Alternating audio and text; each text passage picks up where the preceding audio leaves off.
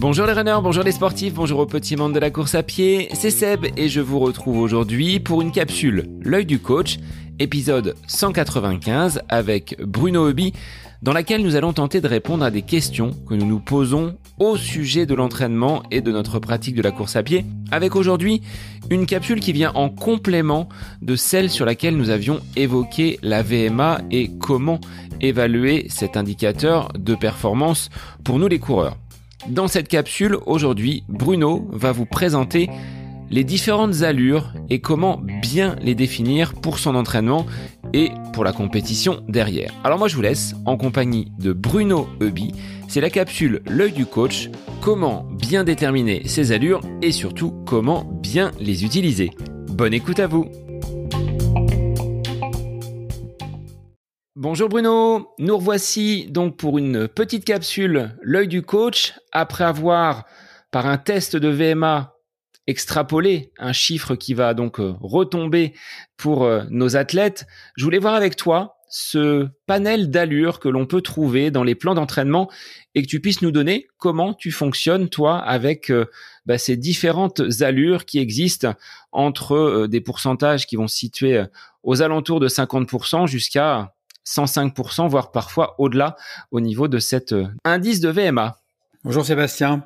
Oui, c'est vrai que c'est bien de déterminer sa VMA, mais euh, évidemment, il faut après être en capacité d'utiliser cette donnée pour le pour l'entraînement. Donc, euh, on différencie effectivement certaines zones, des zones d'entraînement, du, de 50% de la VMA jusqu'à 100, 100, 105%, et chacune de ces zones va avoir un effet différent sur euh, sur les fonctions, euh, dirais cardiovasculaires, musculaires de, de l'individu. Si par exemple on, on se base sur l'allure la plus lente, ce qu'on appelle l'allure lipidique. Donc on est là vraiment euh, en, bas de la zone euh, d'intensité, hein, qui commence à peu près à 50%, donc entre 50 et 55% de la VMA. J'appelle ça l'allure lipidique parce que c'est une allure où on va privilégier de manière euh, vraiment importante les, les, les, graisses, les lipides comme comme source de carburant. Donc par exemple, si on s'adresse à quelqu'un qui veut perdre du poids, eh bien moi je vais lui conseiller de, courir entre 50 et, et 55% de sa VMA. C'est lent, c'est très lent effectivement, mais c'est euh, aussi comme ça qu'on va va atteindre les objectifs. Donc ce qui est important, c'est que derrière chacune des allures, l'entraîneur ait l'idée et le, le, sache quel objectif il, va se il va se fixer et qu'est-ce que chacune des allures va apporter d'un point de vue physiologique. Quand on parle à 50, 55%, tu dis c'est très lent. Est-ce qu'on se rapproche pas pour certains de nos auditeurs de la marche à ces allures-là? Ouais, c'est ça, on n'en est pas très loin. Mais ce que je dis toujours aux gens, on peut courir, on peut courir lentement, très lentement, on peut courir à 5 km heure, à 6 km heure, on peut courir à l'allure où certains marchent. Moi, je marche pas très bien d'ailleurs, et j'arrive à courir très très lentement.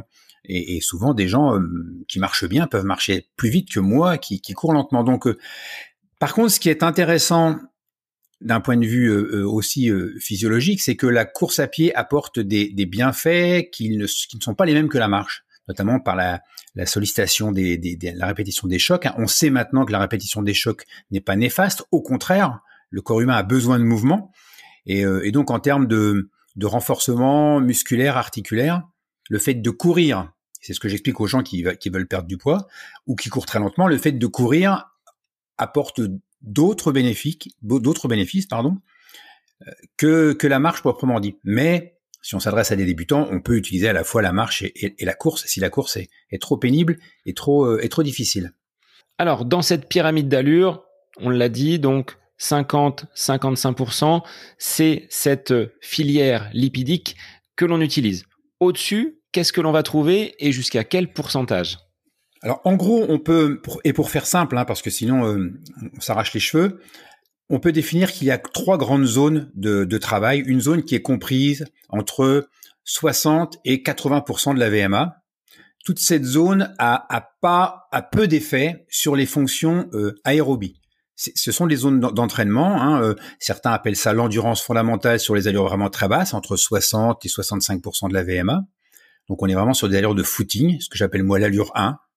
L'allure 1 pour moi c'est l'allure de confort du jour. Je précise bien du jour pour que les gens ne soient pas obnubilés par une allure à respecter. L'allure de confort du jour, elle peut elle peut varier de 0,5 de 1 km heure et toujours dans cette notion et dans cette idée de de, de faire appel à son ressenti. C'est pas la montre qui commande parce que l'allure 1 c'est 70% de la VMA et je la respecte à la lettre. Parfois je ferai 65, parfois je ferai 70. Peu importe, l'allure 1 c'est l'allure de confort du jour, donc des sensations qu'on a ce, jour-là. Ensuite, on est sur des, des footings un peu plus rapides, allure 2, allure 3, des, des footings allure moyenne aux alentours de 75% de la VMA. Ce que j'appelle moi l'allure 3, donc un footing rapide. Donc tout ça, on est vraiment dans des zones de footing où là, 80% de la VMA, on, on commence à s'approcher de la zone de développement de l'endurance aérobie. Donc, euh, ce sont des, allures qui sont intéressantes à utiliser justement pour préparer un peu le terrain, ça permet de d'apprendre aux coureurs à courir à des, à des allures un peu plus élevées sans pour autant du jour au lendemain lui faire subir des séances d'entraînement trop trop difficiles. Donc c'est ce sont des, des allures intermédiaires qui sont euh, très utiles en vue d'autres euh, d'autres finalités et d'autres objectifs. Donc entre 60 et 80 les allures de footing, entre 80 et 90 donc la deuxième zone, la zone d'endurance aérobie. Alors là, quand moi je parle d'endurance aérobie, c'est la capacité à soutenir la vitesse la plus élevée possible en fonction du temps de course. Là, on est vraiment sur un travail de développement de l'endurance aérobie, ce que j'appelle les séances 2MA, endurance maximale aérobie, où on va développer cette capacité à utiliser le plus gros pourcentage possible de sa VMA en course. Et ensuite, la troisième zone, c'est la zone de puissance aérobie, où là, on cherche le développement de la VMA, le développement de la consommation maximale d'oxygène, et là, on est sur des allures rapides entre 90 et 90, 95 et 105% de la VMA. C'est pour ça que c'est important de bien définir la VMA pour bien définir chacune des zones qui est propre à chaque coureur et qui est vraiment en relation avec euh, cette vitesse maximale aérobie, la VMA. Alors c'est ce qu'on avait dit dans la capsule précédente avec l'estimation de cette euh, VMA. Si elle est surestimée ou si elle est sous-estimée, ces allures d'entraînement qui vont en découler vont être totalement faussées. Donc il faut quand même être très précis. Ça nous a valu quelques petites remarques hein, sur la précision du test de, de VMA.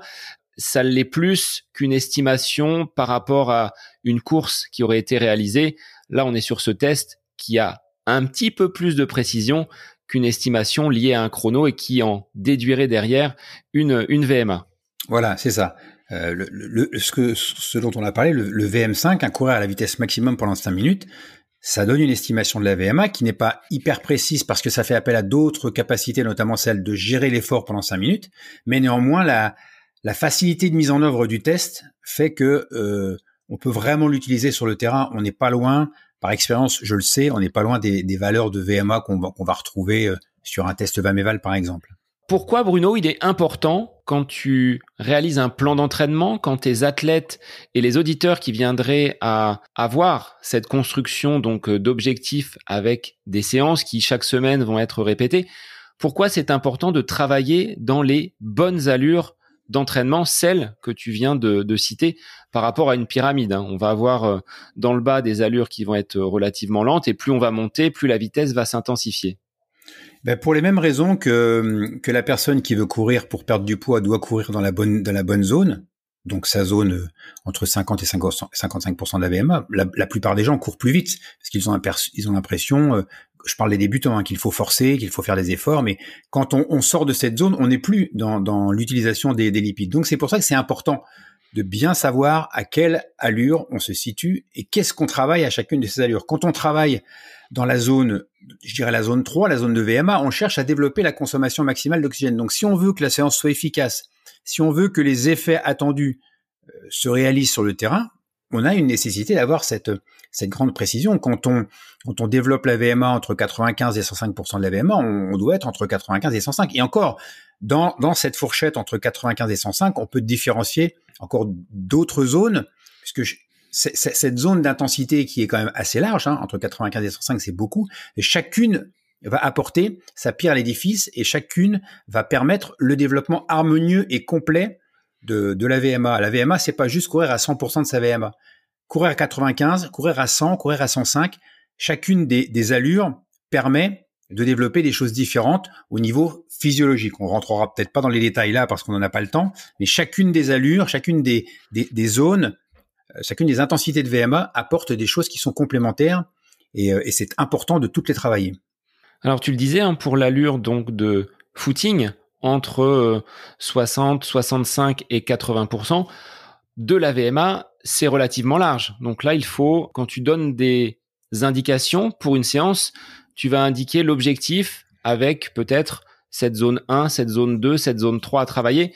Derrière, il ressort des allures de course, c'est-à-dire que tu as une fourchette, une petite jauge comme sur une, voiture où euh, on va avoir une zone basse, une zone haute à ne pas dépasser. Oui, c'est ça. En fait, quand, on quand on, se situe dans une zone d'entraînement précise, oui, on, va toujours s'attacher à, ne pas aller trop vite ou ne pas aller euh, trop trop lentement. Le respect de l'allure est, très important. Alors, c'est parfois problématique quand les allures sont censées être faciles. Si par exemple on, fait une séance de, vitesse spécifique euh, sur une distance comme un 100 km ou comme un marathon, où les intensités sont quand même faibles, on est sur du 75, 80%, 85%, on commence à être avec des très bons athlètes, on va avoir tendance à aller trop vite parce que à l'entraînement, on a l'impression qu'il faut forcer, mais là on est sur un travail de l'efficience, on est sur un travail de l'amélioration de la foulée et du rendement, la nécessité de respecter l'allure est impérative. Et là, c'est pour ça que le fait d'avoir des allures précises, ça donne un cadre dans lequel le coureur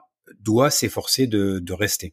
Alors, je ne sais pas si c'est un côté bon élève qui me suit depuis donc euh, des années, j'ai toujours tendance à être sur le haut de la valeur quand il y a des zones d'allure. C'est rarement vers le bas que je me trouve, plutôt vers le haut, comme s'il fallait être dans cette euh, zone, mais en étant le plus élevé possible, en se rapprochant de la, zone rouge, entre guillemets, à ne pas dépasser. Est-ce que tu constates, toi, ce genre, euh, on va dire, de, profil de coureur tel que je peux être? Oui, bien sûr. Je, ne dirais pas que c'est caractéristique de, tous les types de coureurs, mais euh, le coureur, il a envie de progresser, il a envie de bien faire, et il se dit toujours, et c'est naturel, que plus il sera euh, rapide dans ses allures, et plus il sera efficace. Alors c'est vrai par exemple pour l'endurance aérobie, plus on sera sur un pourcentage élevé, 85, 86, 87% de la VMA, plus on va développer cette endurance aérobie. Donc euh, ça c'est quelque chose qu'on peut accepter d'aller le plus vite possible. Moi quand je donne des consignes pour une séance de VMA par exemple, je leur dis euh, le but, c'est d'aller. Euh, la vitesse que je vous donne, elle est, elle est indicative. C'est un pourcentage d'un test que vous avez fait, mais la forme du jour, elle est plus ou moins variable, on ne sait pas. Et puis peut-être que vous avez progressé. Donc le but, c'est d'aller le plus vite possible tout en étant régulier. je trouve que c'est un très bon repère. Donc quand on fait une séance de MA, qu'on veut développer l'endurance aérobie, quand on fait une séance de VMA, qu'on veut développer la puissance aérobie, le bon repère, c'est de se dire, je vais aller le plus vite possible à condition d'être régulier. La, vitesse ne doit pas décliner au fil des fractions et des répétitions. Ça, c'est un très bon repère. Et là, à partir de là, on peut aller, euh, on peut aller très vite. Mais si on travaille l'efficience, si on travaille la vitesse spécifique, là, par contre, pas question d'aller vite c'est le respect stricto sensu de l'allure. On répète les gammes et donc là, on respecte absolument, on respecte absolument l'allure. Même chose pour la séance lipidique. Euh, on va vraiment expliquer aux gens. C'est pour ça que c'est très important de donner du sens aux, aux entraînements et d'expliquer pourquoi on fait les choses. Si la personne qui veut perdre du poids, si on lui explique que quand elle court lentement, elle va utiliser ses graisses et que dès qu'elle se met à ventiler. Et ça, c'est un repère facile. On va pas prendre les, la tête avec les gens en leur demandant de regarder la, montre toutes les 5 minutes. Non, non, là, t'es à 56% de ta VMA, ça va pas du tout. Il faut que tu sois à 55 parce qu'à 56, c'est plus... Non, ça, c'est, c'est, c'est, pas, c'est pas, c'est pas possible de donner des, des, consignes aussi strictes. Moi, j'explique aux gens, dès que vous commencez à ventiler, c'est-à-dire dès que vous respirez vite et fort, dès que vous sentez que vous êtes en, en, en activation cardiovasculaire, vous êtes en train de sortir de la zone. Et donc, vous n'utilisez plus vos lipides, mais vos glucides. Et là, du coup, vous rentrez dans un cercle un peu vicieux, c'est que euh, vous allez euh, brûler des, glucides, vous brûlez plus de lipides, vous allez avoir faim en rentrant de l'entraînement. Bah, je, peux, te dire que ça, parle aux gens. Hein. Si on leur explique pourquoi il faut faire les choses, les gens, les gens le font. Et après, je leur dis, ben, c'est quand même cool. On vous, pour une fois qu'on vous demande de pas forcer, ne, ne forcez pas. Donc, en fait, en fonction du type de séance et de l'objectif qu'on se fixe, on va avoir des consignes différentes et des façons de réaliser la séance qui sont aussi un petit peu différentes, on vient de le voir. Là, ça me rappelle les cours. On se donne un objectif, pour la séance et c'est comme ça qu'on fonctionne. C'est ça, avec des critères de réalisation, comment faire pour atteindre, enfin comment faire pour réaliser la tâche et si possible des critères de de, euh, de réussite. Donc euh, qu'est-ce que je dois faire pour réussir? Donc critères de réalisation, critères de réussite, comment je fais pour y arriver et qu'est-ce qui va me montrer que j'y suis arrivé? Critère de, de réussite, ça va être faire toutes ces répétitions sans perte de vitesse. Ça, c'est un très bon critère de réussite. N'importe qui peut le comprendre. C'est facile et on, on se prend pas la tête, on se fait pas des nœuds dans la tête avec des choses compliquées, des calculs alambiqués. Ça, c'est le rôle de l'entraîneur. Même si la forme du jour n'est pas présente, on peut quand même avoir une séance qui est réussie, même si on n'est pas dans les allures qui étaient celles fixées, à condition d'avoir cette régularité. Exactement, exactement, et c'est aussi ce que je répète aux athlètes. Oui, t'as pas fait les temps qui étaient prévus, euh, donc c'est ton ego qui en prend un coup. Mais euh, regarde la courbe de fréquence cardiaque, ta séance, elle est, elle est, elle est bonne. T'es monté haut dans les allures, euh, la courbe elle est régulière. Donc en fait, l'analyse de la séance d'entraînement va permettre de rassurer l'athlète en lui disant mais non non non, t'as pas atteint les allures qui étaient visées, qui sont quand même toujours plus ou moins théoriques, mais on constate que ta séance elle est quand même parfaitement bien réussie. Alors on pourra revenir, hein, Bruno, sur peut-être plus en détail sur le, le haut de cette pyramide. Hein. Avec la VMA, tu disais entre 95% et 105% de VMA. Il se passe encore des choses. On fera l'objet d'une capsule un petit peu plus pointilleuse sur, euh, sur les allures mais on invite les, les auditeurs à, à, balayer toutes ces, euh, toutes ces séances, toutes ces allures, parce qu'il y a, y a moyen justement de, de s'amuser un petit peu et de varier. Je pense qu'il faut apporter aussi de la variété. Hein. On ne l'a pas dit dans, dans cette capsule, mais on le répète, d'avoir un petit contenu différent, c'est euh, toujours intéressant. C'est ça. La, la variété, euh, elle a, elle a des, effets bénéfiques à la fois sur le plan physiologique, ça on l'a déjà expliqué dans d'autres capsules. Hein. Si l'entraînement est toujours le même, le corps s'adapte, il progresse plus. Donc intérêt physiologique, mais aussi intérêt psychologique. Quand les exercices changent, c'est motivant, on s'amuse, et donc du coup, on va mieux s'investir dans l'entraînement. Donc la variété, c'est voilà, c'est le double effet qui se coule euh, de, des, des avantages d'avoir un entraînement qui ne soit jamais le même. Et donc pour plus de lisibilité, je mettrai ta petite infographie avec ce découpage donc euh, des différentes allures d'entraînement pour que les auditeurs puissent voir concrètement comment justement on peut mettre en place ces, euh, ces allures d'entraînement dans un dans un plan qui fera l'objet, je pense, d'une nouvelle capsule. Très bonne idée. Et pour les auditeurs, eh bien, je vous retrouve la semaine prochaine avec Bruno pour une nouvelle capsule, l'œil du coach dans le podcast à côté de mes pompes. Bonne semaine à vous.